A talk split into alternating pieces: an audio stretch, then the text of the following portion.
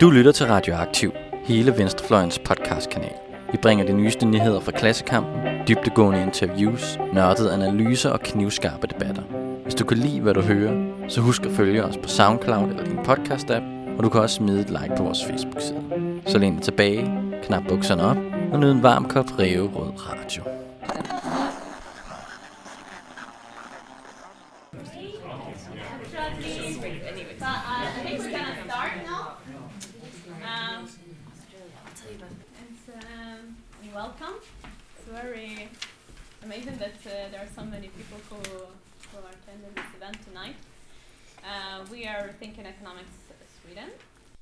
Velkommen til Sanger Mere Værdi, Radioaktivs økonomipodcast. Jeg er jeres vært, Alex Arashan Kalai. For et halvt år siden, der besøgte jeg min veninde i Oslo.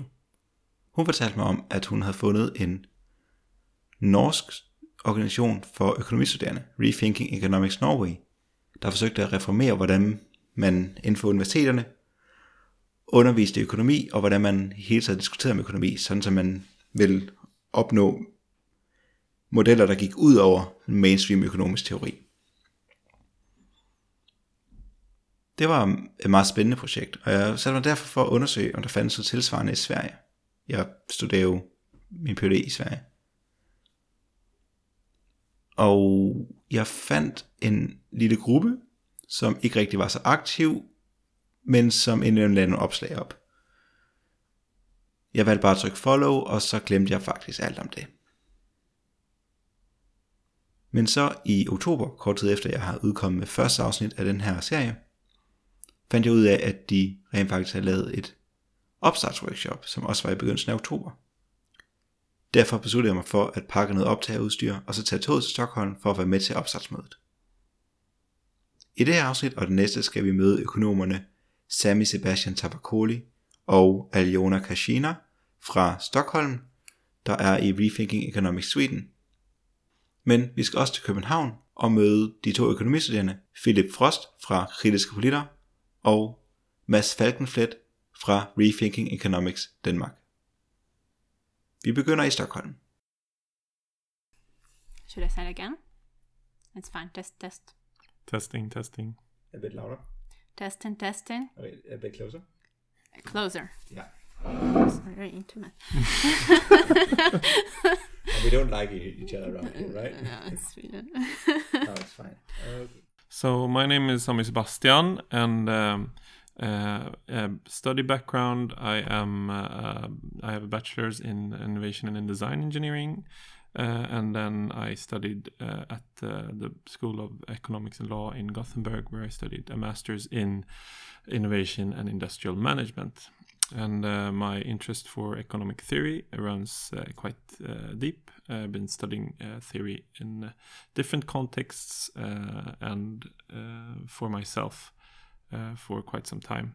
And um, it was when I was at the um, Festival for New Economic uh, Thinking uh, in Edinburgh uh, last uh, October, uh, where I met Hannah from the Rethinking Economics in the UK. where we started talking about the rethinking organization and that there was no rethinking organization in Sweden. So I thought maybe uh, we could start one. So I uh, talked to some friends in when I came back home, uh, and in uh, November uh, 2017 we uh, officially launched the organization. So my name is Alona, and I have a master degree in economics from Lund University, and currently I work within public administration and. Um, my interest in rethinking economics. Um, uh, well, it spurred from my interest for uh, climate change and environmental issues um, a couple of years ago, and I've been following rethinking economics movement uh, just on social media uh, for a couple of years until I found out that there is a rethinking economics Sweden chapter, uh, which I joined approximately half a year ago. So, uh, Rethinking Economics is a politically independent international network of students, academics, and uh, members of the public who um, campaign to improve the understanding of economics in classrooms and uh, uh, in wider society, um, as well as redefine how economics uh, uh, can be used to better solve our greatest challenges, I would say. Um, Aliona talked about that earlier today, but uh, uh, the mother organization, so to speak, is is a UK registered is a UK registered charity, um, and the network includes uh, as of September 2018 uh, uh, includes 52 groups um, in 24 countries around the world, um, and in in Sweden there's uh, Res Sweden, and we're about 10 to 12 people, depending on how you count and who's active. Uh, and uh, the Re Uppsala organization is about the same size of active members. So I would say around 20 to 25 uh, engaged at the moment, roughly. And um, our um, mission, like in Re Sweden, we have three core missions. Uh, that is to increase awareness about other economic theories among students uh, and work for more pluralistic education in terms of um, economic theory at associated departments. And then uh, the second mission is to host seminars and workshops uh, where we uh, like to feature prominent pluralistic thinkers. For example, last May, we had Professor Peter Victor uh, attending a seminar. Uh, he's a, a, prominent speaker uh, and professor in post growth economics.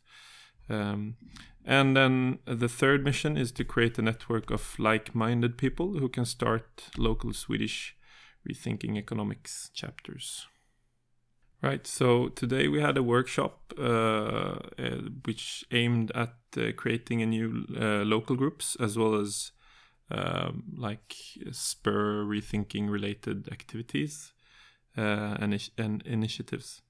Um, I think we were about uh, 22 or 25 attendees um, from yeah both students and older people and young professionals. So uh, that was pretty interesting.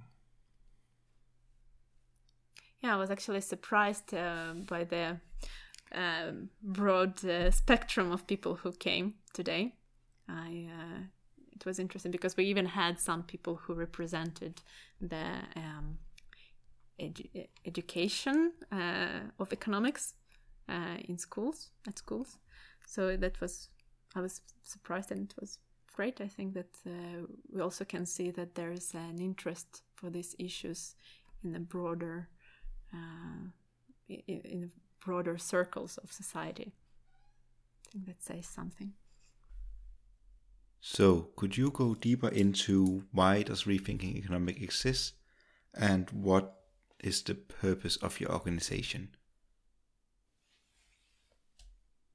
So, uh, the prevailing bachelor level uh, of economics education across Swedish universities and business schools um, mainly export the idea of economics uh, being uh, consisting of mathematical models, theories about supply and demand, and uh, much is based on assumptions of the Homo economicus, uh, which yeah would be a 100% rational human with full access to all re- relevant information at the time of a decision and who is 100% focused on self interest. Um, that might be a bit narrow. Um, further, the, the school of thought that gets most attention is the neoclassical approach, uh, which includes uh, rational agent theory, uh, optimization, that these agents in the rational uh, agent theory are always striving to maximize resource for utility or profit creation. And then the theory of equi- equilibrium that our economies, both in micro sense and in macro sense, tend towards balance and stability, where no agents are incentivized to change their behavior. Um, that might be true in some cases, or maybe not in all cases. I guess. Is there anything? Um, well, when it comes to these questions, I think the uh, economics education um, does not encourage students uh, to think critically about uh, the problems that we are facing today or the uh, economic events.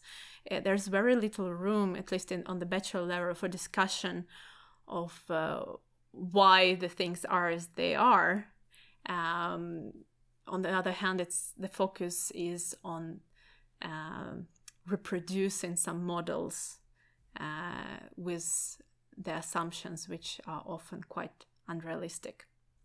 And uh, what we what we as a movement, or I, if I may represent the movement, uh, what what we think is that uh, there is a room for these theories, of course, and we don't want to throw them away and uh, say that they are not valid. But this is only one of the perspectives of how you can view economics.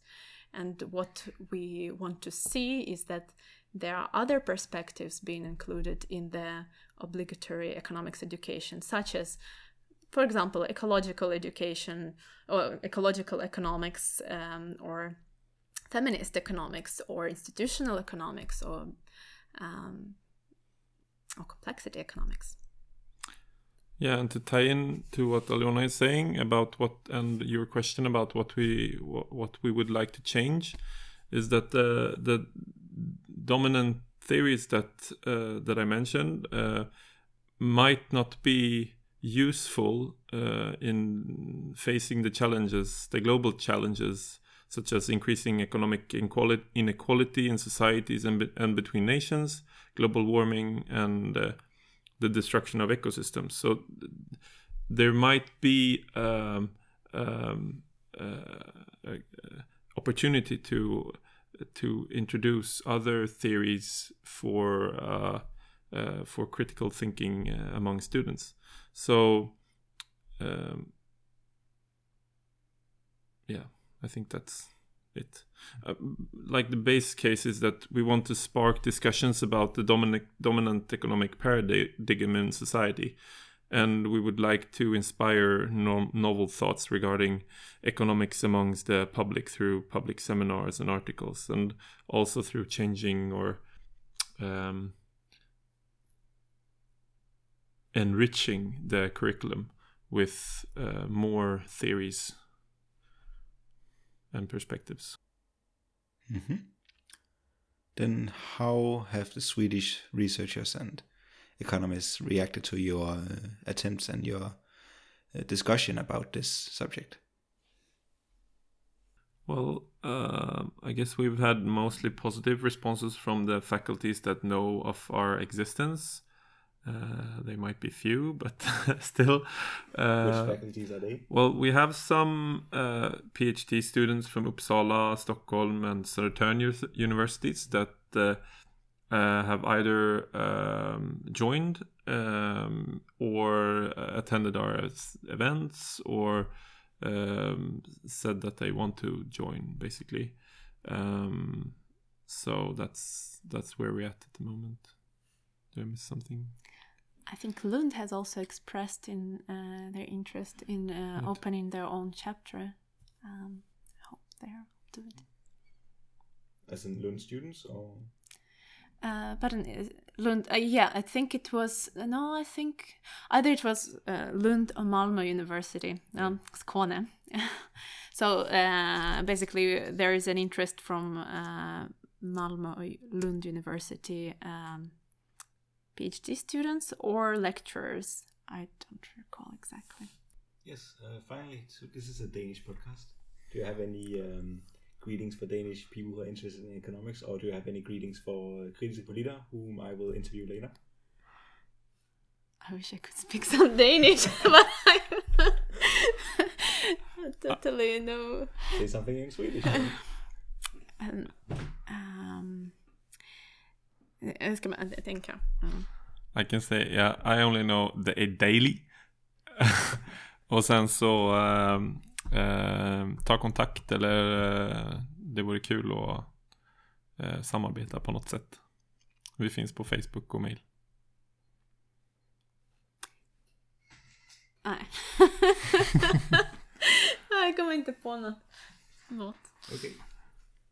I think this was it. Thank you for the interview. Thank you. Thank you.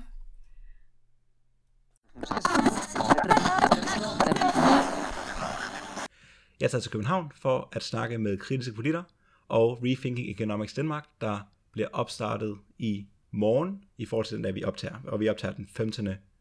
Øhm, november. Så velkommen til Philip Frost og Mads Falkenflet. Ja, mange tak. Tak. Og først, Philip, du er formand for kritiske politikere. Ja. Ja. Kan du øh, introducere, øh, hvad du laver og hvad din rolle er ellers? Ja, jeg øh, er økonomistuderende på Københavns Universitet, og øh, så har jeg været med i kritiske politter lige siden jeg startede på studiet. Øh, vi er en studenterforening, som øh, prøver at gøre op med nogle, øh, med nogle normer på politstudiet. Øh, vi prøver at gøre op med den ensporige, en, hvad hedder det, den ensporighed, øh, der kan være i, at vi kun bliver undervist i en enkelt teoriretning. Øhm, og jeg tror, du har et spørgsmål, der handler om nøjagtigt, hvordan vi gør det, så det vil Ja. jeg ikke gå for meget ind i. Men øh, ja, mig selv, øh, jeg er 24 år gammel, øh, og har også læst øh, økonomi, undskyld, øh, statskundskab, inden jeg startede på økonomistudiet. Meget af min interesse for, øh, for at gøre op med nogle af de ting, der er i økonomifaget, det kommer fra min erfaring fra statskundskab. Okay. Og Mads, hvad med dig? Ja. Øhm, jeg hedder Mads, jeg øh, studerer økonomi på Københavns Universitet også, Jeg er i gang med at skrive speciale, øhm, og øh, har været med i den her Rethinking Economics familie, eller gruppe af økonomistuderende siden 2013, mere eller mindre. Øhm, der startede vi en, øh, en gruppe tilsvarende kritiske politter i Aarhus, som hedder Det Samfundsøkonomiske Selskab. Øhm, ud fra øh, samme synspunkt, som, som lå bag øh, kritiske politter. Øhm, det er nogenlunde samme standardiserede studie, man, man, øh, man har i Aarhus. Øh, over det meste af verden har det så sidenhen vist sig for os. Øhm, og det øh, startede vi ligesom det her DSS øh, for at reagere imod. Og øh, sidenhen er det kun vokset. Øh, vi har fundet ud af, at øh, som sagt, det er ikke et dansk fænomen, det er ikke, det er ikke kun en ensprogethed, der eksisterer på Aarhus Universitet og på Københavns Universitet, men det følger nogle internationale trends, øh, som vi kan se, at, at den økonomiundervisning, vi har i Danmark, det er, det er stort set den samme, man har i det meste af verden. Øhm, og derfor så er der også øh, studentergrupper til, øh, tilsvarende vores i det meste af verden, ved de fleste, øh, ved de fleste økonomier, øh, hvad hedder det, institutter, øh, er der simpelthen ja, økonomistuderende, der øh, reagerer på, at de er øh, begyndt at studere i en tid umiddelbart efter en finanskrise, og øh, de har egentlig ikke rigtig lært noget som helst om, mm hvad der skete under den finanskrise, eller sy- sådan systemisk, hvordan den opstod, ja. eller hvad man skal gøre, og, og så videre. Og det kommer vi jo længere ind på. Det gør Men vi. Hvad med dig? Hvad er din rolle i det her? Så min rolle nu er, at jeg er i gang med at, øh, sammen med nogle andre, med at lancere Rethinking Economics Danmark, øhm, som ligesom skal fungere som en national platform, der tager den her øh, kamp, om man vil, ud af universiteterne, og gør den mere folkelig, og gør den bredere. Øhm, med mig har jeg øh, blandt andet nogle statskundskabsstuderende og nogle, øh, nogle miljøøkonomer, øh, og statskundskaber, miljøøkonomer, og, øh, og i øvrigt mange andre øh, inden for samfundsvidenskaberne studerer jo også økonomi i nogen grad. Så de får sådan en, en nedkogt version af det, vi på økonomi studerer.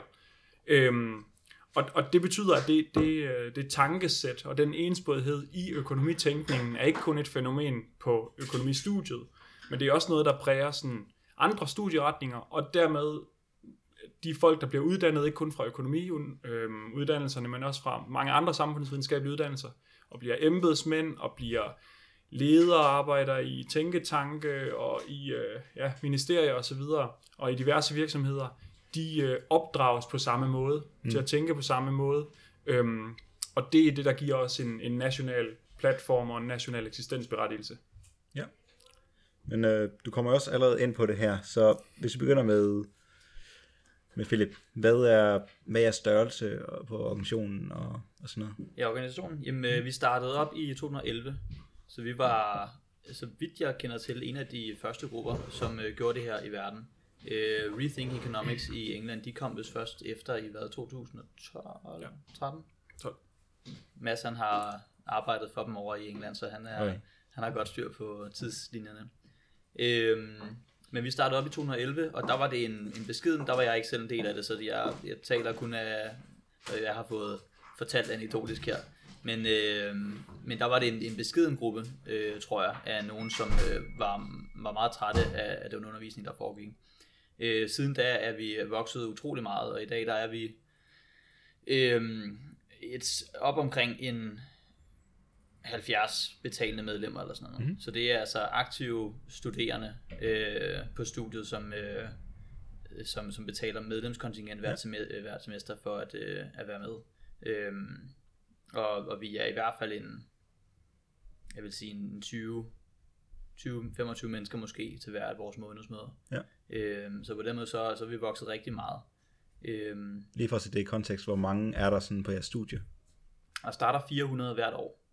Øhm, så det lyder måske ikke af, af vanvittigt meget at være 20 i en forening, men øh, når det kommer til, til faglige foreninger, når folk har et, stort studie Ja. ved siden af, så er det, øh, jeg tror vi er, eller jeg tror ikke, der er nogen tvivl om, at vi er den største faglige organisation på vores studie i hvert fald.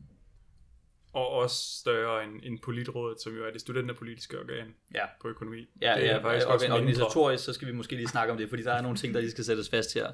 Øh, vi er ikke en, øh, altså vi har noget, der hedder Politrådet, mm-hmm. som er vores øh, decideret demokratisk valgte studenterpolitiske råd. De har ligesom kontakten med instituttet og, øh, og, og repræsenterer de studerende den vej igennem. Vi er en, en uafhængig forening, Mhm. Øhm, og det kommer også, det, det vil jeg snakke om senere, når vi snakker om noget af vores formål og sådan noget. Øhm, fordi det, øhm, selvom vi har nogle ting, vi meget gerne vil ændre ved studiet, så har vi også øh, af de demokratiske årsager, at vi ikke er demokratisk, det, vi har ikke det demokratiske mandat til ligesom at, at specifikt ændre på noget, så vores øh, mandat det ligger i at prøve at ændre kulturen, prøve at oplyse de studerende om, hvad der findes af andre økonomiske teorier, øh, og prøve generelt at skabe en debat om det her på studiet. Men vi overlader det til Politrådet ligesom at tage den officielle kamp Ja. med instituttet. Så I, I går ikke ind i en forhandling, I går bare ind i oplysning. Præcis. Ja. Øhm, ja, og jeg ved ikke, øh, i forhold til organisation, så udspringer Rethink i Danmark også, i hvert fald delvist fra kritiske politter. Øh, fordi Mads har, ja, er medlem af kritiske politter, og har været rigtig aktiv, øh, siden han kom på Københavns Universitet for hal- halvandet år siden? Et år siden? Et års tid. et års tid siden, ja. Mm. Øhm, så vi glæder os rigtig meget til at samarbejde med, med Rethinking. Og Mads, hvad så med rethinking? Det er jo meget nyt.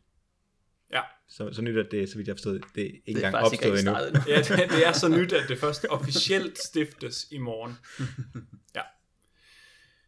Øh, hvad var spørgsmålet? Det var i forhold til vores størrelse. Mig størrelse, medlemssammensætning og alder, som vi jo lige har kommet ind på, at vi ja. I er negativ en dag gammel. Vi er negativ en, er gammel, ja. Øhm, så øh, Rethink Economics Danmark øhm, er jo øh, som sagt en national platform, som bliver stiftet i morgen, øhm, og som, øh, som har to lokale medlemsgrupper øhm, i de her studenterorganisationer, i kritiske politter og i øh, DSS i Aarhus, og øhm, fungerer på den måde, at vi egentlig bare gerne vil støtte de her grupper. Øh, som en studenterforening, så øhm, altså typisk så vil en, en studerende være aktiv i den type forening i en 2-3 år øh, mm. max. Ja, og typisk Øhm, på bacheloren. Og typisk på bacheloren. Og det betyder, at øh, vi har oplevet i mange... Jeg har også været aktiv i, i øh, England i vores øh, i en gruppe derover en lokal gruppe, og i det øh, sådan internationale sekretariat, vi har i England, som, som, øh, som arbejder for at støtte diverse medlemsgrupper.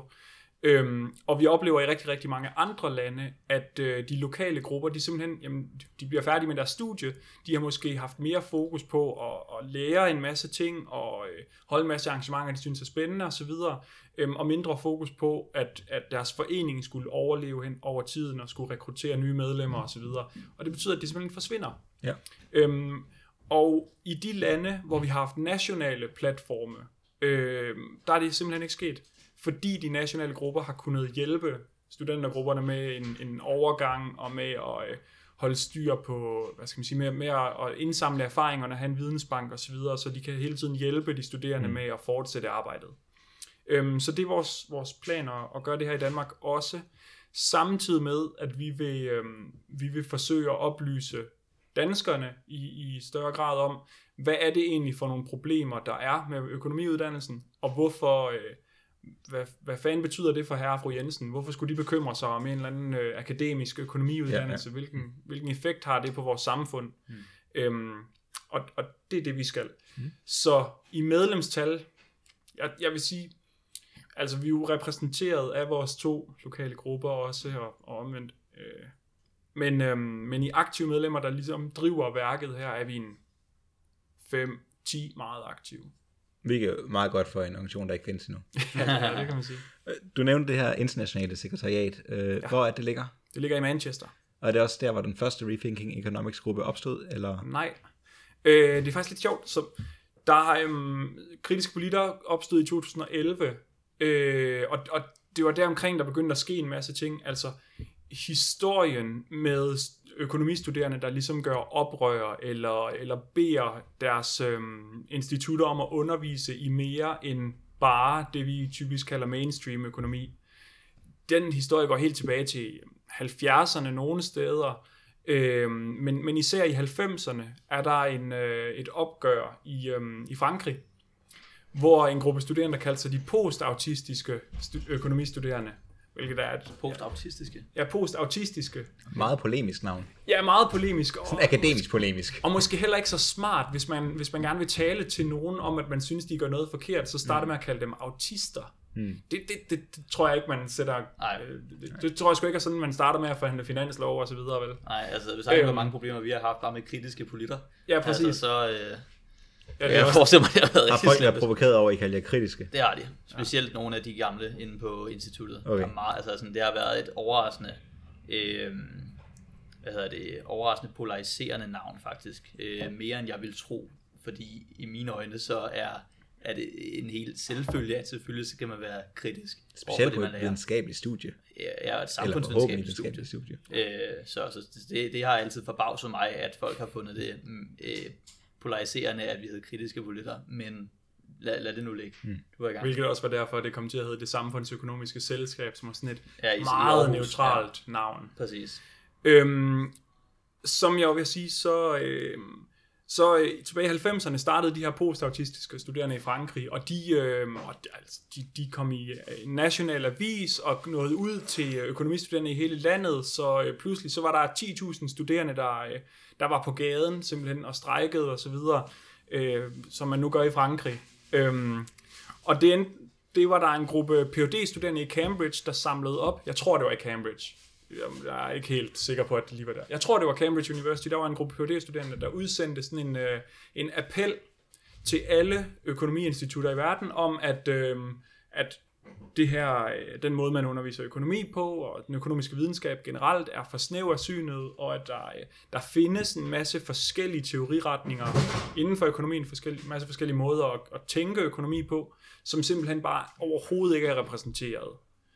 Øhm, og øh, mange af de, ja, mange af de studerende fra Frankrig, de øhm, fik Ph.D.'er, de blev professorer osv., undervisere, og, og den bevægelse forsvandt ligesom lidt undtagen i Tyskland, hvor den fortsat indtil i dag i det, der hedder Netværk Plurale Økonomik, som eksisterer ved 15 universiteter i Tyskland.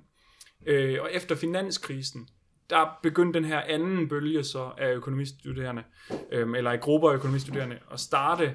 Øh, Kritisk Politik var en af de første i 2011. 2012 startede Rethinking Economics i Tübingen i Tyskland også. Øh, men det var der nogle studerende, der tog med sig til London School of Economics, Øh, der var en anden gruppe, der hed Post Crash Economics øh, Society i Manchester. Øhm, og øh, ja, på samme måde, så har der været en masse forskellige studentergrupper i den her anden bølge, som er opstået spontant, det vil sige uden nogen koordination imellem mm. sig.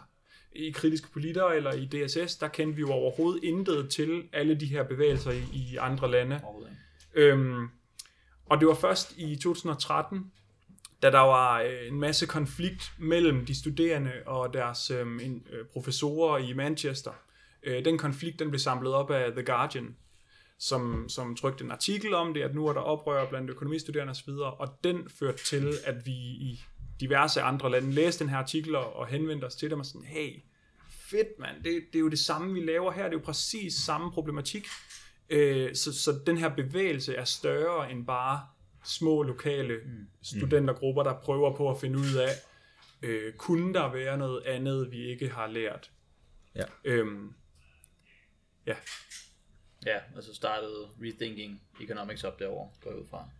Ja, så, så der havde man sådan nogle lokale rethinking-grupper. Øh, man havde den her Manchester Post-Crash Economic Society, øhm, og de, øh, de voksede så lige så stille med mediebevågenhed. De fik øh, støtte fra øh, Martin Wolf fra øh, Financial Times. Øh, de fik støtte fra øh, Andy Haldane, som er øh, cheføkonom i øh, Bank of England. Øhm, så der var sådan en masse etablerede økonomer øh, med en masse indflydelse, som, som stillede sig bag ved dem og lagde vægt bag ved dem. Og det hjalp til, at, øh, at, at det virkelig tog fart i England, hvor man så fik mulighed for at ansætte nogle medarbejdere, som har hjulpet de internationale med også at organisere sig. Så der, hvor vi er bedst organiseret, det er i Tyskland, hvor det ligesom har været i, i mange, mange år, og så i, i England, hvor den her anden bølge virkelig har taget fart. Yes, så fik du også hele Og historien snart i. Danmark. Ja. Snart i Danmark. Meget god historisk gennemgang. Ja, tak. øhm, er der noget til for i forhold til kritiske politikere? Her? Øhm, ikke meget, tror jeg. Historien bag kritiske politikere var, at, at det var Mads Stolberg og øh, Arvid Ågaard, øh, som startede foreningen op i 2011. Og jeg ved faktisk ikke, hvor meget de har, øh, de har haft kendskab til, hvad der er sket på den internationale front. Jeg tror faktisk bare, de har startet op øh, Okay. helt spontant igen. Ja. Ja. Øhm, og så er det bare stille og roligt vokset, mm. kan man sige. Men øh, skal vi så ikke gå fra den her tids øh, gennemgang, øh, historisk gennemgang, til at forklare, hvordan er det, I ser økonomistudiet i dag? Mm. Ja, jeg tænkte nok, at det var på, på plads efterhånden, når vi nu har snakket om historie så meget. Øhm, man kan sige, kritiske politikers formål i hvert fald øh, har er, er i hvert fald nu øh, stadfæstet på den måde, at vi vil gerne introducere det, der hedder pluralisme til økonomistudiet. Øhm, økonomistudiet, som Mads har fortalt om, er utrolig ensporet. Det er en teoriretning, som man lærer om, Og hvilken er det? øh, den neoklassiske øh, retning. Ja. Øh, eller det, man kalder mainstream. Øh, og der findes øh, i hvert fald, så vidt jeg kan læse mig frem til, så findes der ni andre, som man, man ikke engang, du kan gå på et, altså et akademisk økonomistudie. Det økonomistudiet, hvis man kan sige det sådan, altså akademisk set øh, i Danmark, og i fem år, uden at have overhovedet hørt om de andre retninger. Ja. Du har hørt om et måske, og det er behavioral. Behavioral economics er nok det eneste sådan heterodoxe øh, Og det danske navn for det vil være øh, adfærdsøkonomi. Ja. Øh, vil være den eneste retning, som rent faktisk er, øh, er ved at blive anerkendt nok øh, inden for, for universitet, store universiteter til, at folk har hørt om den. Men det er stadig ikke noget, som er, øh, som er standardpensum. Men så det her nyklassisk økonomi, før jeg går videre. Mm. Hvad handler det egentlig om? Det handler om metodo- øh, metodologisk individualisme. Øh, det handler om rationelle agenter. Øh, det handler om repræsentative agenter, hvor at i stedet for at vi tager og tænker på, på folks forskellighed, så prøver vi at aggregere dem op som en enkelt. Vi, vi tager gennemsnit af personer og aggregerer dem op, og så finder vi nogle ligevægte. Øh, så vi er, vi er rigtig dårlige til at, øh, til at analysere, hvad der sker uden for de her ligevægte, og hvordan bevæ- øh, økonomien generelt kan bevæge sig. Mm. Øhm, Så jeg har forstået det meget som, at der er sådan, at nyklassisk er noget, der foregår på en akse, der hedder rationalitet, ligevægte og nytteoptimering. Altså det, yes, det er det, sådan, man ser på de her agenter, og så antager man, at ved nærmest magisk, så kan en agent i det nyklassiske system altid finde ligevægtspunktet, og altid, altså både identificere det og søge mod, Øhm, ja, ja det, er en, det er en svær debat, om det er magisk eller ej. Øh, det er der klart nogen, der vil synes, det er. Det kommer meget an på det her med, hvilke... Hvis, altså, hvis man ikke køber det neoklassiske mm. synspunkt, så, så, så er det meget, meget svært at ligesom, sige noget generelt om, hvad, hvad folk så mener, fordi så kan folk være i, i altså, mange andre forskellige fortolkninger Jamen, ja. af økonomien. Men, men altså, hvad skal man sige, øh, den neoklassiske retning, den har en historie om, hvordan folk de finder ligevægten og så videre. Mm. Øhm, den er bare ikke, altså det, det er der med, at den- at man finder i ligevægte, specielt på det mikroøkonomiske øh, perspektiv, øh, der er det, der er det en, en historie om, hvordan ligesom, hvis prisen er for lav, jamen så vil øh, forskellige agenter, øh, så vil der være, der vil være et mismatch mellem udbud og efterspørgsel, indtil at prisen den stille og roligt kommer op. Mm. Og der kan du godt sige, at der, selvom historien underliggende er der, om hvordan prisen den stiger, indtil der til sidst er en ligevægt, så er det ikke en så er det den del af historien, så at sige, som, som bare er en historie, og ikke er særlig matematisk funderet, mm. øh, som man jo ellers er så glad for Ja. i neoklassisk øh, teori. Øhm, har du noget til for, Mads? Ja, helt generelt, så... Øhm, altså, vi plejer... Der er lidt forskel på det her, om man kalder det neoklassisk økonomi, eller nyklassisk, eller om man kalder det sådan mainstream økonomi, mm. som måske er lige lidt bredere.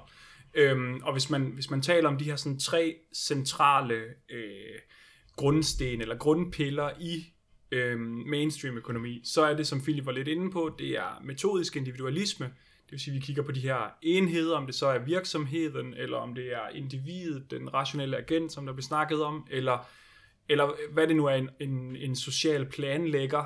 Øhm, så, er det- så er det enheder frem for for eksempel, som vi kender fra marxismen, at det er et klassesamfund, mm. og det er den bedste inddeling til at forstå, hvilke dynamikker der er i samfundet.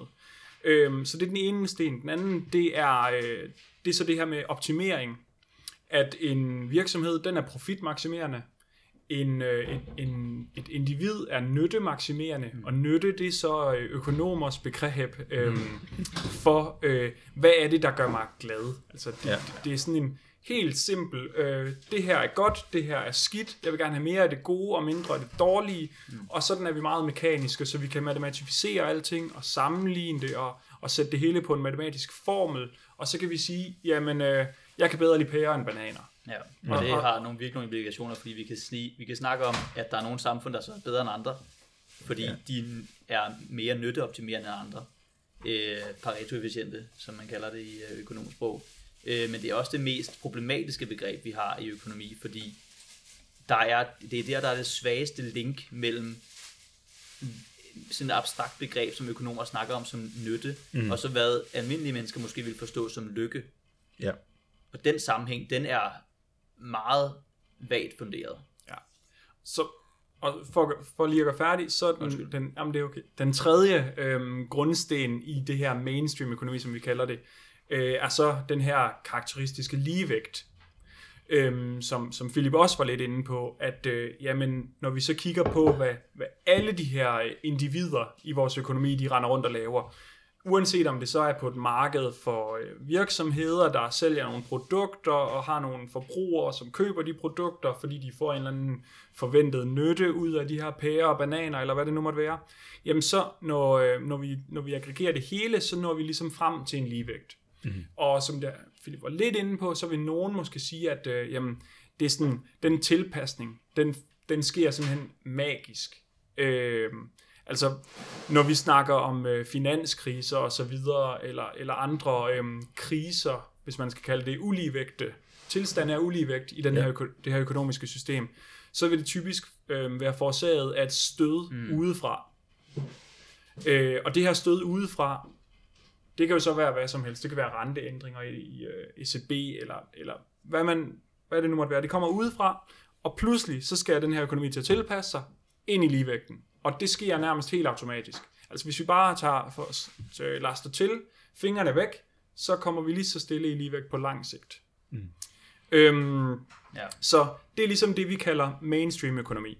Hvis man så snakker om adfærdsøkonomi, som typisk vil være den her nye teoriretning, som, ja. øh, som professorerne, øh, økonom, hvad hedder det, økonomiprofessorer, de, øh, de taler om, at, øh, at, at nu har vi indført det her, og det er ligesom svaret på, at vi ved jo godt, at øh, mennesker måske ikke altid er rationelle, eller rationelle, det vil sige, at mennesker måske ikke altid har øh, fuldkommen information om alle deres muligheder i hele verden, og om hvilken nytte de får ud af de forskellige valg, de træffer. Det er måske ikke tilfældet.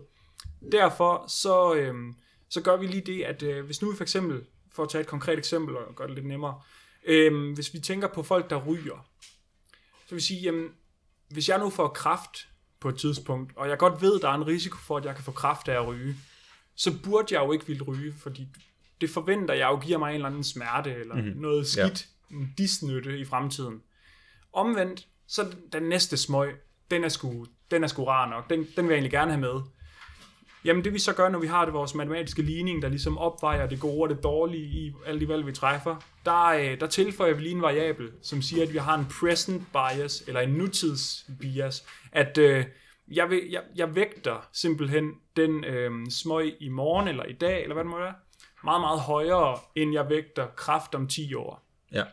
Og derfor, så selvom folk ryger og måske snakker om, de gerne vil stoppe, men alligevel bliver de ved, det, det fungerer stadigvæk fint inden for det her paradigme, at det er stadigvæk nyttemaksimerende adfærd, fordi nu har vi tilføjet en variabel, som forklarer det. Øh, vi kommer, kan komme ind på nogle af problemerne med det her senere, men det er ligesom sådan grundelementerne i det, man lærer, den måde, man lærer at tænke på som økonom. Ja, jeg må lige klart sige det, at det der det er måden, som neoklassikerne ville løse det problem på. Ja. De vil, de vil sætte Vil en parameter ind, som rationaliserer den her adfærd, hvor Ja. behavioral er mere en måde at... Øh, er det, altså, du må rette mig, hvis jeg tager fejl, men er det, altså, behavioral er mere en måde, hvorpå man rent faktisk prøver at modellere den irrationelle adfærd, som mennesker kan have. Jamen, det, Jeg har, det jeg har ikke beskæftiget mig særlig meget med behavioral, mener- mener, sige, ja, så du må ja. lige rette mig. jeg. Behavioral, det er jo netop, hvor man slækker på nogle af sine antagelser og siger, jamen hvis nu vi ikke er fuldstændig rationelle, hvad sker der så? Men ultimativt, så den ligning, man ligesom stiller op, også i adfærdsøkonomi, det er en ligning, der beskriver, hvordan en, et individ træffer en eller anden beslutning, som maksimerer vedkommendes nytte. Okay, så det er stadig inden for Så, nytte så, det, så på den ja. måde, hvis man snakker mainstream økonomi, så er det stadigvæk inde for samme. Altså det, øhm, nogen siger, at den her øh, grund, altså adfærdsøkonomi, det ligesom er, øhm, er et værn mod selve kernen i øh, den økonomiske videnskab, fordi selve kernen bygger på den her rationalitet, altså hvad er det, der gør, at mennesker træffer de valg, vi træffer. Og problemet med at tale om det sådan videnskabeligt, det er, at vi kan ikke observere det. Ja. Vi kan ikke gå ud og observere, hvorfor mennesker træffer de valg, de træffer. Nej, det er jo, så vidt jeg forstået, en, hvad det, revealed preference. Altså, man, For eksempel. at man, man definerer det, man ser som, Som som, det der også rent faktisk er din præference. ja, så- som, som din præference og sådan noget. Og så vil, hvad skal man sige, så vil ens teori jo by default altid være gåsøjne sand. Mm. Præcis. Og, og, så det er et af kerneproblemerne, det er, at selve kernen i den økonomiske videnskab, eller i den her mainstream økonomiske videnskab, øhm, den er uobserverbar, den er metafysisk, og, og det betyder, at du, du kan per definition ikke falsificere det her system. Mm. Og det er derfor, at øh, den her øh, teoriretning igennem, jamen, i hvert fald siden 70'erne, har fået mere og mere indpas. Øhm, det er måske ikke derfor i sig selv, at den har fået mere og mere indpas, men det er derfor, at den ikke ligesom er blevet, hvad skal man sige, udfordret. Mm. Det er fordi, du, du, du kan simpelthen ikke falsificere det. Ja. Og uanset hvad det er for en type adfærd, hvad det er for en type valg, mennesker træffer, så kan vi altid efterrationalisere, hvorfor de gjorde, som de gjorde, tilføje den variabel, vi mener, der mangler, og så kan vi få, øh, så kan vi få vores ligning til ligesom at beskrive, hvad det nu er for en tendens, vi kan se i vores datamateriale. Mm. Så vi ligesom tilpasser virkeligheden Ja. til vores model. Det, Jeg vil så dog, undskyld, jeg, men jeg vil dog lige, øh, hvad skal man sige, man skal også være retfærdig over for det. Øh, og jeg vil faktisk gerne høre dit, øh, dit, dit, din holdning til det her, fordi det er den samme kritik, som der er på næsten al samfundsvidenskabelig øh, forskning. Og Freud havde det samme problem. Øh, klassisk eksempel på, på ikke falsificerbare teorier. Hvis du øh, har en anden adfærd, og jeg så siger, at det er din underbevidsthed, så kan du stå og påstå nok så mange gange, at det, at det ikke det føler du ikke, det er, men jeg bliver ved med at sige, det er din underbevidsthed, og så kan, så kan du ikke komme med noget modsvar på det, det er en ufalsificerbar teori. Det samme problem har vi øh, som økonomer. Ja. Øhm, spørgsmålet er så, hvad man gør ved det. Det, altså, Altså, det, mit, Hvad- mit, hvad- mit, hvad svar, gør mit svar er at sørge for, at ens perspektiver er så brede, og man er så klar over det her som muligt. Ja. Øh, så man ikke hopper i fælderne med bare at, at rent faktisk filosofisk også tro, at folk er rationelle, for eksempel. Ja. Vi kan måske bruge det som modeller, og så længe modellerne virker, Hvordan man så afgør det, svært, men så længe modellerne på en eller anden måde virker ud fra det, de, de skal bruges til, hvad det nu end kan være, så kan vi acceptere det. Men, øh, men du må ikke hoppe i fælden i at tro, at virkeligheden også rent faktisk er, som modellerne forudsiger. Mm. At, at folk måske rent faktisk er rationelle osv. Så, skal man i hvert fald vide, at det er en filosofisk diskussion, om folk er rationelle eller ej, og ikke en økonomisk videnskabelig diskussion. Jeg vil, jeg, Vil jeg, du vil, jeg, jeg, vil, Ja, jeg vil sige, at det er jo lige præcis her, du kommer ind til kernen af, hvorfor vi har et budskab i Kritisk Politer, i Rethink Economics, om at øh, økonomiuddannelsen bør være, altså skal være pluralistisk. Mm. Det, det er jo lige præcis derfor. Altså, det er fordi samfundsvidenskaber, de er, altså, helt inde i kernen, der er de uobserverbare. Det er jo det samme med, øhm, da sociologerne finder, finder på socialkonstruktivisme. Mm. Så kan du pludselig også sige, at alt er bare en social konstruktion. Og, og så findes der jo tilhængere af den her teoriretning, som vil pege på alting og sige, jamen det er en social konstruktion, uanset hvad det så er. Øhm, og, og det er jo bare én teoriretning. Og, og min, øhm, hvad skal man sige, min, øh, mit problem med den måde at blive undervist på, det er, at, at på, øhm, på psykologi for eksempel, der kan du ikke forestille dig, at psykologistuderende kun hører om Freuds psykoanalyse. Præcis. At, at det ligesom er det eneste, og de behøver slet ikke at høre øh, benævnt nogen andre teoriretninger, øhm, fordi det er ligesom bare, det her, det bliver serveret som psykologi. Ja. Eller hvis sociologer lærte om socialkonstruktivisme som sociologi. Mm. Fordi på økonomi, der lærer vi om det her mainstream økonomiske eller neoklassiske økonomiske system Som som, økonomi. er økonomi, ja. Øhm, I Rethink Economics, der forventer vi at lancere øh, og publicere en rapport her til foråret, i starten af det nye år, øhm, hvor vi kigger på, hvordan det faktisk forholder sig på de danske økonomiuddannelser. Øh, og et af, en af de ting, vi kigger på, det er i, øhm, i fagbeskrivelserne af økonomifagene på bacheloruddannelserne, øhm, at det, det, vi afgrænser til det, øhm, de uddannelser, der ligesom giver titlen kant økon, øh, eller kant polit i Københavns tilfælde. Øhm, hvis vi kigger på de fagbeskrivelser, øh, og hvis vi kigger lidt dybere også ind i det pensummateriale, der bliver undervi- undervist i, hvor mange af de her fag nævner så, bare nævner, at det, der bliver undervist i, det er neoklassisk øko- økonomi. Mm. Det finder vi ud af, at det er der sådan, jeg tror, det er 9-10% af fagene, der nævner. Og hvis vi så kigger på, hvor mange af de her øh, fag nævner nogen andre teoriretninger, så er det 4% af uddannelserne, der nævner, at der kunne være noget andet.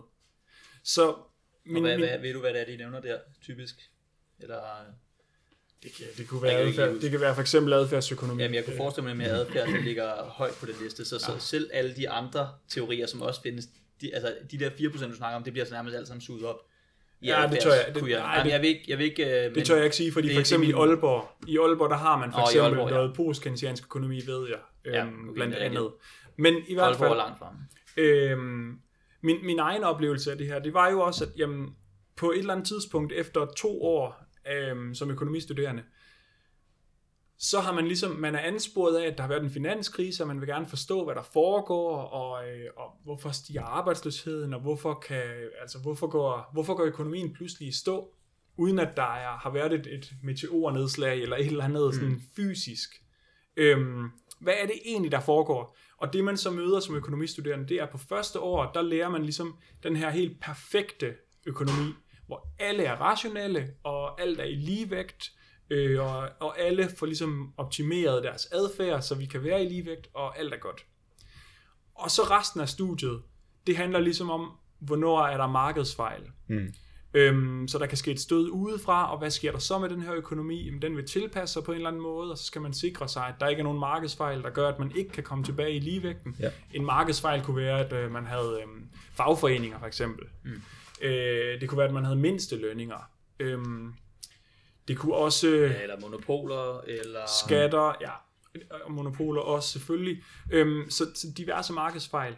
Det er ligesom den måde, man tænker økonomi, så du har en, en, Ideal et marked, som er ideelt, og så kigger vi så på, hvad er der asymmetrisk information for eksempel. Og så kigger vi på, hvis der er det, hvad gør det så ved systemet? Alt andet lige. Ja. Så vi holder ligesom alle, hele systemet holder vi konstant, og så kigger vi typisk på sådan en, en enkelt ting, eller måske to, alt andet lige, ikke? Øhm, Og det betyder, at det er umuligt i, øh, med sådan den her økonomiske tænkning at forestille sig et, et andet samfund. Altså, Ja. du, du kan ikke forestille dig øh, de ændringer, der, der øh, muligvis skal til, for at vi kan leve i, øh, i konkurrence med naturen øh, og inden for de biofysiske grænser. Det, det- altså, det, det kan vi som økonomer sige meget, meget lidt om. Vi kan tale om en, en, en skat på CO2 og et kvotesystem osv., mm. for det kan vi organisere i, i, i et eller andet marked, vi så skaber. Ja. Men, men vi kan egentlig kun tænke i, i ligesom markedskræfter. Det, det var bare noget, jeg lige ville tilføje ja. i, at, at øh, det var netop i forhold til, at du snakkede om, at øh, du snakkede om, at det var, at økonomi selvfølgelig er politisk, hvilket faktisk er noget, jeg gerne vil diskutere med dig om, måske på et andet tidspunkt, men øh, altså, fordi øh, grundlæggende set vil jeg argumentere for, at den, den, øh, den analyse, som man, der laves i mainstream, den bygger på nogle antagelser, øh, som i den grad kan kritiseres, men jeg tror ikke, at analysen som sådan har været politisk tænkt. Det har været, altså jeg, jeg, det er den måde, som der bliver analyseret på, hvor man virkelig starter fra bunden af, den er mere eller mindre bare tilfældigt end med, at konklusionen er, at frie markeder er godt. Og så er der så også, det, det synes jeg bakkes op af, at den måde, som forskningen inden for mainstream er udviklet sig på, er jo, at man har, som Mads også kom ind på, har bygget markedsfejl ind hele tiden. Så, mm. så, så det har mere været en analytisk approach, snarere end det har været en politisk approach, at prøve at lave et, skabe et, et, et ideel, en ideel økonomimodel, og så prøve at finde ud af alle fejlene, så ligesom vi får en mere realistisk model.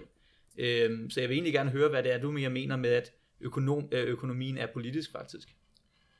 Øhm, jamen, den måde, vi organiserer, ja, som jeg var inde på tidligere, så øh, inden for neoklassisk økonomi findes der jo økonomer, som vil stemme både til højre og til venstre fra midten. Altså der findes en sådan politisk øh, uenighed, også inden for den her metode, som det jo karakteriseres ved. Jeg, Øhm, jeg kan måske lige til at tilføje, at mit indtryk i hvert fald er på, lit, på politstudiet, der tror jeg, at, at størstedelen starter som højreorienteret, men mit indtryk er, at når de er færdige med studiet, så stemmer de fleste radikalt. Altså radikalt venstre. Det er, en, det er en gissning, men jeg, jeg tror faktisk, den holder vand. Det ved jeg ikke. Men, men i hvert fald, inden for øhm, mainstream er der både folk til højre og venstre fra midten. Ikke? Jeg tror måske mere egentlig, at, at, at sådan, hvis man skal snakke om kausalitet, så tror jeg måske egentlig mere, det vender den anden vej. At øh, for eksempel sådan et argument som, at, øhm, at de forbedringer, vi skal lave til, øh, til et skattesystem eller til vores, øh, vores, vores samfund, at de skal være Pareto-forbedringer. Mm. Og hvad vil det så sige? Jamen det vil sige, at vi skal se på, om vi ikke kan stille nogen i samfundet bedre, uden at vi stiller nogen andre værre. Og, og det betyder, at jamen, det, vi, det vi ligesom bliver ansporet til at fokusere på, når vi skal lave, lave politik, eller når vi skal lave, øhm, lave ændringer til det økonomiske system, det er sådan marginale ændringer, som stiller nogle mennesker bedre, hvis det er hele økonomien, der bliver stillet bedre, som for eksempel når vi har BNP-vækst, det er perfekt. Øhm, eller hvis det er nogle skatteændringer, eller et eller andet, hvor man kan snakke om en eller anden Pareto-forbedring, mm-hmm. så er det også perfekt, fordi det er der ligesom ikke nogen, der protesterer imod. Men lige så snart du bruger et argument om en Pareto-forbedring, så, øh, så afmonterer du ligesom hele diskussionen om fordelingsspørgsmålet. Mm. Ja. Altså, du kan jo, du kan jo have en, et Pareto-efficient udfald, øh, hvor du har sådan en, en, altså en ekstrem ulighed, og det er stadigvæk Pareto-efficient. Fordi hvis du tog lidt mere fra de rige, så ville du jo stille dem værre. Mm. Det kan du jo ikke. Og der er også, Øhm, eller du kan have sådan en fuldstændig uniformt øh, samfund, hvor alle, altså ligheden, alle har det samme, ikke? Mm. Øhm, og, og det vil stadigvæk være, efter det her mål med Pareto-forbedringer, så vil det jo stadigvæk være Pareto-efficient. Og, og derfor så, så typisk så den her diskussion om, om fordelingsspørgsmål, den, den melder økonomer sig sådan lidt ud af og siger, mm. jamen det, øh, det er sgu et politisk spørgsmål, eller sådan. Ja. Vi, vi fokuserer på det her mål. Og hvorfor, hvorfor lige præcis det her mål så er blevet så relevant og så dominerende i økonomi, det kan jo være alle mulige årsager. Altså det, det, er jo, det er jo, kan jo både være, at man som enkelt forsker skal have ligningen til at gå op, og, og det er ligesom sådan, man gør. Det kan også være, at man skal publicere, så det er ligesom sådan, man ved, at man får anerkendt sin forskning. Øh, omvendt, det er sådan fra, fra økonomens perspektiv, omvendt kan det også være fra politikernes side, at man, øh, at man er til højre for midten, og så vil man gerne lave nogle forslag, som øh, hvad skal man sige, nu ved jeg ikke, om man på højrefløjen siger, vi vil gerne, øh, nu vil vi gerne øge uligheden. Det tror jeg ikke, man gør. Men, øhm, men, men i hvert fald, at man, øh, at man kigger på Pareto forbedringer, for ligesom at undgå spørgsmål om fordeling. Ja. Øhm, Ja, og der er og, og, og, og derfor så er, der, så er der ligesom forskellige aktører i det, og det er så bare et begreb, men på samme måde, så har du øh, det frie marked, om det så er den bedste måde at organisere ting på osv. Det igen, det har nogle fordele matematisk og sådan stringentmæssigt osv. Øhm, omvendt har politikerne måske en interesse i at bruge det som argumentation. Øhm, datamaterialet er mere tilgængeligt, fordi det kigger på individer mm. end på klasser, som måske er svære at måle på. Øh, Ja, og, og, og derfor så, øhm, så, så har du ligesom en, en udvikling, der går i en bestemt retning. Og det vi blandt andet prøver at sige er, øhm, jamen, netop fordi at kernen i den her argumentation er metafysisk og ikke er noget, du kan falsificere, så det er det ikke videnskabelige argumenter. Og fordi det ikke er videnskabelige argumenter, fordi det ikke er noget, vi ligesom kan med al sikkerhed sige, at de andre tog fejl, så kan vi ikke helt afvise dem. Vi kan ikke afvise, at den institutionelle økonomi måske kunne hjælpe os med at besvare nogle spørgsmål om, hvordan vi indretter den bedste, det bedste arbejdsmarked, eller, eller hvad det nu måtte være. Vi kan ikke helt afvise, at øh, den feministiske økonomi ikke kunne hjælpe os med at sige noget om, hvordan vi måler BNP. Øh, at, at alt det arbejde, der bliver øh, foretaget i hjemmet, for eksempel som, som oftest foretages af kvinder, at det overhovedet ikke har nogen værdi, når vi snakker om, øh, om BNP-mål. Øhm, eller at, øh, at investeringer i infrastruktur for eksempel typisk går til, til fag, der er domineret af mænd, frem for til fag, der er domineret af kvinder, hvor der typisk bliver skåret mere ned. Mm. Og den type analyse mm. kigger vi, den bliver vi ikke ligesom ansporet til at kigge på. Øhm, men det gør man jo per design ind fra det feministiske perspektiv. Øhm, og de her perspektiver kan man ikke sige, at de tager fejl. Så hvis de ikke tager fejl, så er det jo ikke mindre videnskabeligt, og, og i hvert fald at, at, at tage stilling til dem. Altså forholde sig til, hvad er argumenterne så bagved, øhm, og hvornår er det de relevante. Må, må, jeg, må jeg stille et spørgsmål i forhold til din... Altså, jeg er meget inde i, i meget af det, du siger. Jeg vil bare gerne lige høre i forhold til, at du siger, at det ikke er en videnskab. Øh, vil du, altså, fordi at vi er enige om, at det ikke er en hård videnskab, fordi vi har med ufalsificerbare teorier at gøre. Så bliver det ikke en, en videnskab, ligesom fysik for eksempel.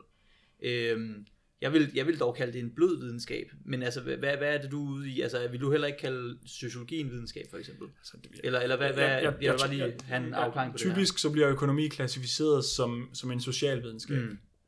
Altså, jeg vil kalde det en social videnskab. Ja, okay, fint nok. Øh, der er en tendens i USA i øjeblikket med, at, at, at øhm, økonomiinstitutter vil, vil være stem viden, videnskaber, eller Ja. inden for stemfeltet. Så science, technology, Ja. engineering, math. Ja, præcis. Ja, det skal vi passe Øhm, på. og, og, og den tendens breder sig også lige så stille til Europa, og grunden til, at man har den tendens, det er ligesom fordi, at der flytter, i Danmark har vi et taxametersystem, der er taksterne de er lidt højere for de naturvidenskabelige felter osv., og på samme måde, så, øh, ja, så kan man forestille sig, at der følger lidt flere penge med, hvis man, øh, hvis man får anerkendt økonomi som en stemvidenskab. Ja. Øhm, men uanset hvad, jeg, jeg mener, at økonomi er en social videnskab. Der er forskellige perspektiver, som, øh, Ja, godt som nok. Så, så, fortjener så er vi enige. Jeg vil bare lige høre, om, om du sådan helt denavntede Og- det som en videnskab. Og, eller... og, og jeg mener ikke, at, at sådan alle, øhm, alle økonomiuddannelser i verden så skal være standardiseret, eller at de alle sammen skal, skal tage højde, øh, altså skal undervise i alle teoriretninger, der findes. For det, det er umuligt. Og man skal også dygtiggøre sig inden for et snævert felt på et eller andet tidspunkt osv. Øhm, jeg mener bare, at et minimum for enhver økonomistuderende må være at møde mindst to mm. forskellige teoriretninger. Ja. Så man i det mindste er klar over, at der findes ikke én teoriretning, som har patent på sandheden. Fordi hvis man har det, så begynder det at, at, at minde om, om noget, man kan kalde indoktrinering. ja. Ja. Og, og, og, og det tror jeg ikke er i, sådan, er i vores samfunds interesse. Og jeg tror, at vi stopper her. Diskussionen med Mads og Philip varede for rent faktisk i tre timer, så det I lige har hørt var en sammenklipning af nogle vigtige pointer.